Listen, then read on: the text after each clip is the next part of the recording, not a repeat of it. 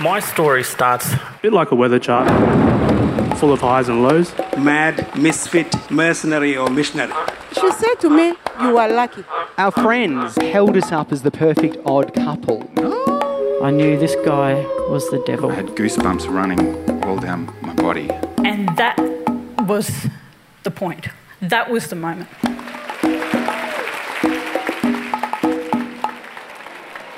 Hey, my name's Jess Ong, and it's great to be in your ears thanks to another podcast episode from Spun. We're a live storytelling night based in Darwin, and you can find us sweating at the very top of Australia's Northern Territory as we wait very patiently for the rains to arrive. Now, I don't know if you've heard of Katherine, but it's a town 320 kilometres south of Darwin. It's where the outback meets the tropics, thanks to majestic spots like Nitmiluk Gorge and waterfalls and hot springs that burst through the landscape. Katherine is the NT's third largest town, and Jacinta Mooney is one of the 6,300 residents who call this place home.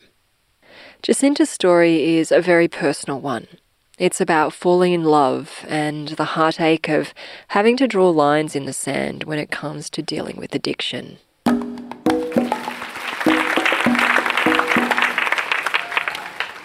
The first time that I um, saw the man that I ended up marrying, I was teaching at a high school in Darwin, and he was as well. But the first time that I actually saw him, um, I was doing yard duty or something, one of the pleasures of being a high school teacher. And uh, it was, you know, the early morning shift or something or other. The bell had already gone, doing bus duty. And I saw this old car come sort of racing uh, into the car park, an old sort of station wagon, you know, sort of screamed in.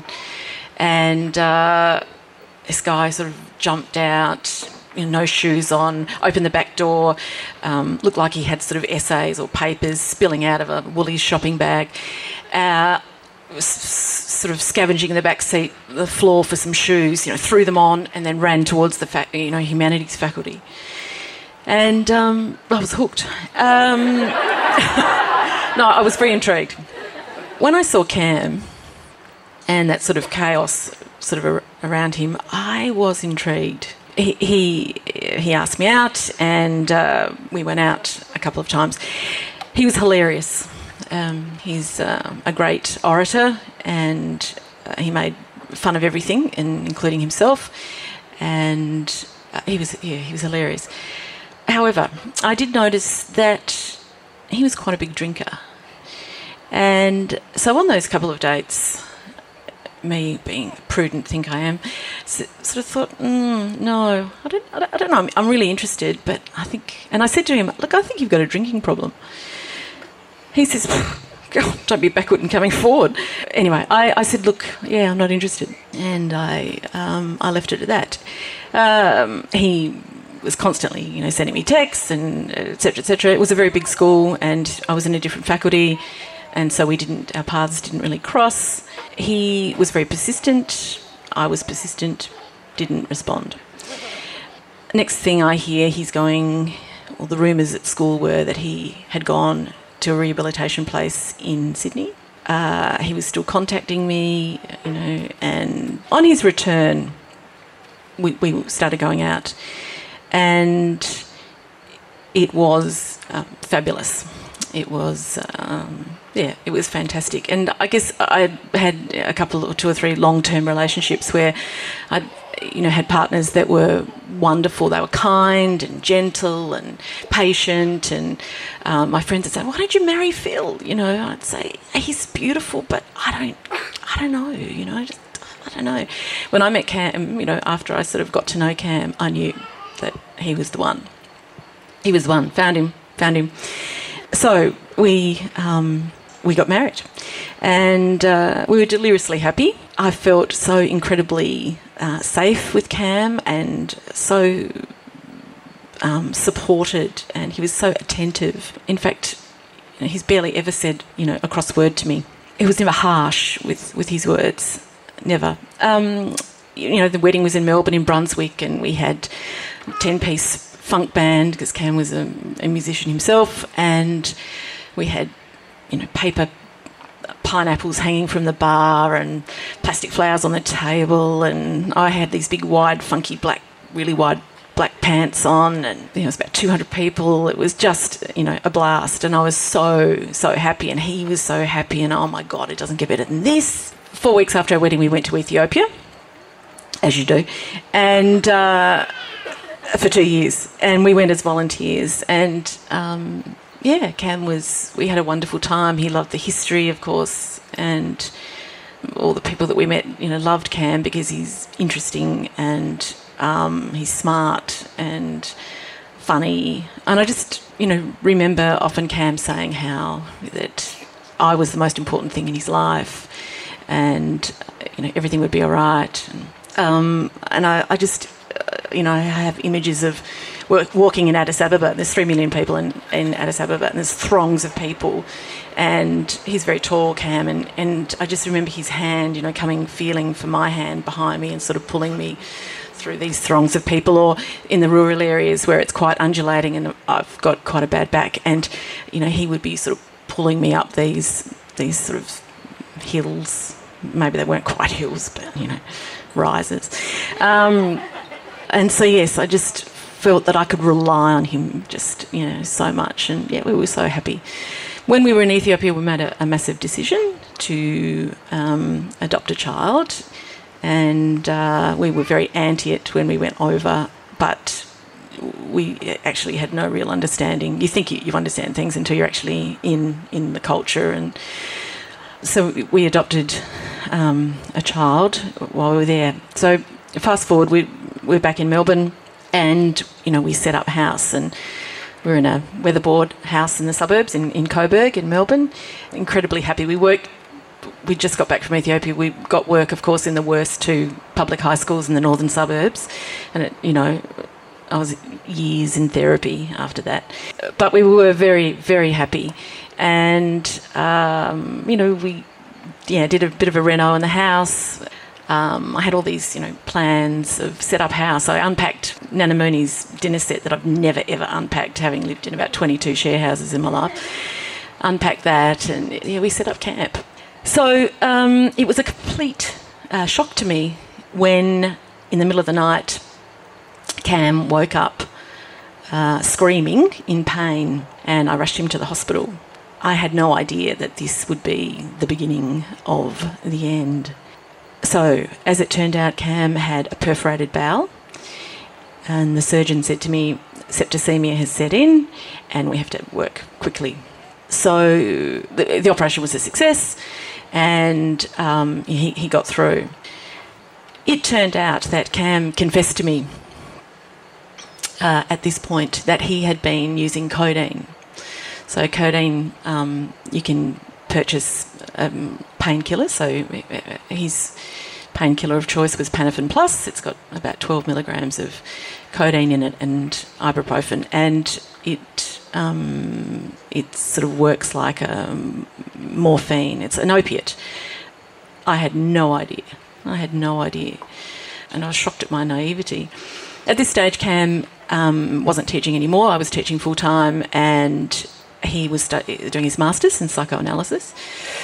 So there's volumes of Freud and Jacques Lacan lying all around the place. And so he was home a lot, and um, my daughter was at school. Um, so obviously he'd been um, taking this codeine. And when people take codeine, they take a lot. So he would take uh, 30 or 60 he'd get you know a tab. It's a very cheap drug. I'm not advocating this in any way, but uh, the reality is it's very cheap.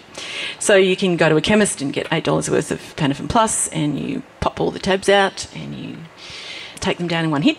Then you, you need more and more, of course, because your body body craves it. So I, being the Catholic, I say, "Oh my God, right, we've got a second chance. This has happened, but no, it's okay because we've, we've you know, we've been given a second chance. We can beat this. You know, we're, we're going to be right." Four weeks after that operation, I came home from work one night and the mail was sitting on the kitchen table and I you know, picked up one. It was a bank statement, and I went to open it, and Cam grabbed the the other, you know, grabbed it as well and pulled it from me. I looked him in the eyes, and I knew uh, we were in trouble. We were in big trouble.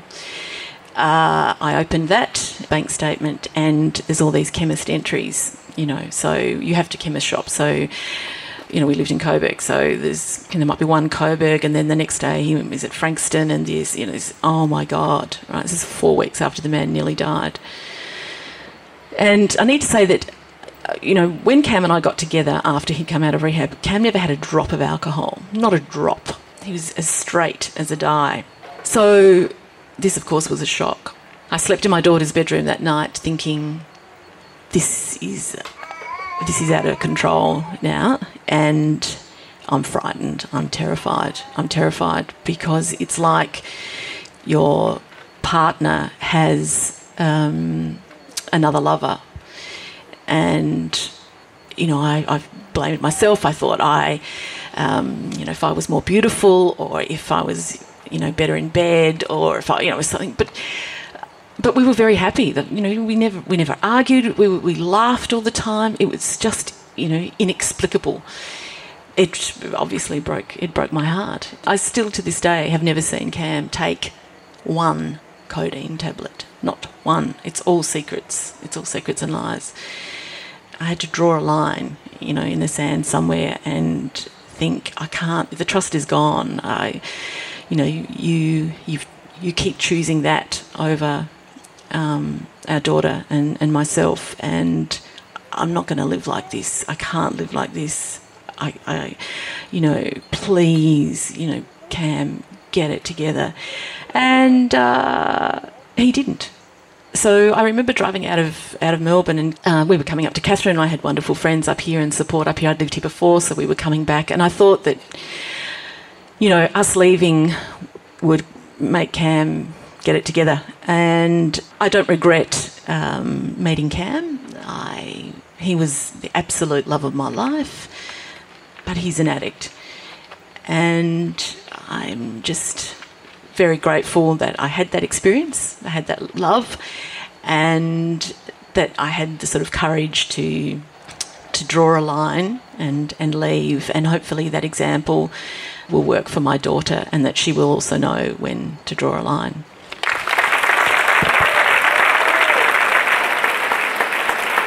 Jacinta shared her story a few years ago when we headed down the track to Katherine for a pop up Spun event. And at Spun, our storytellers are everyday people.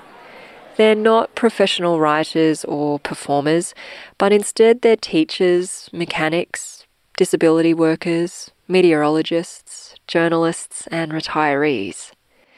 They put themselves and their lives on the line, and we ask a lot of them to dig in, to reveal, and share with strangers a moment in time that altered their trajectory.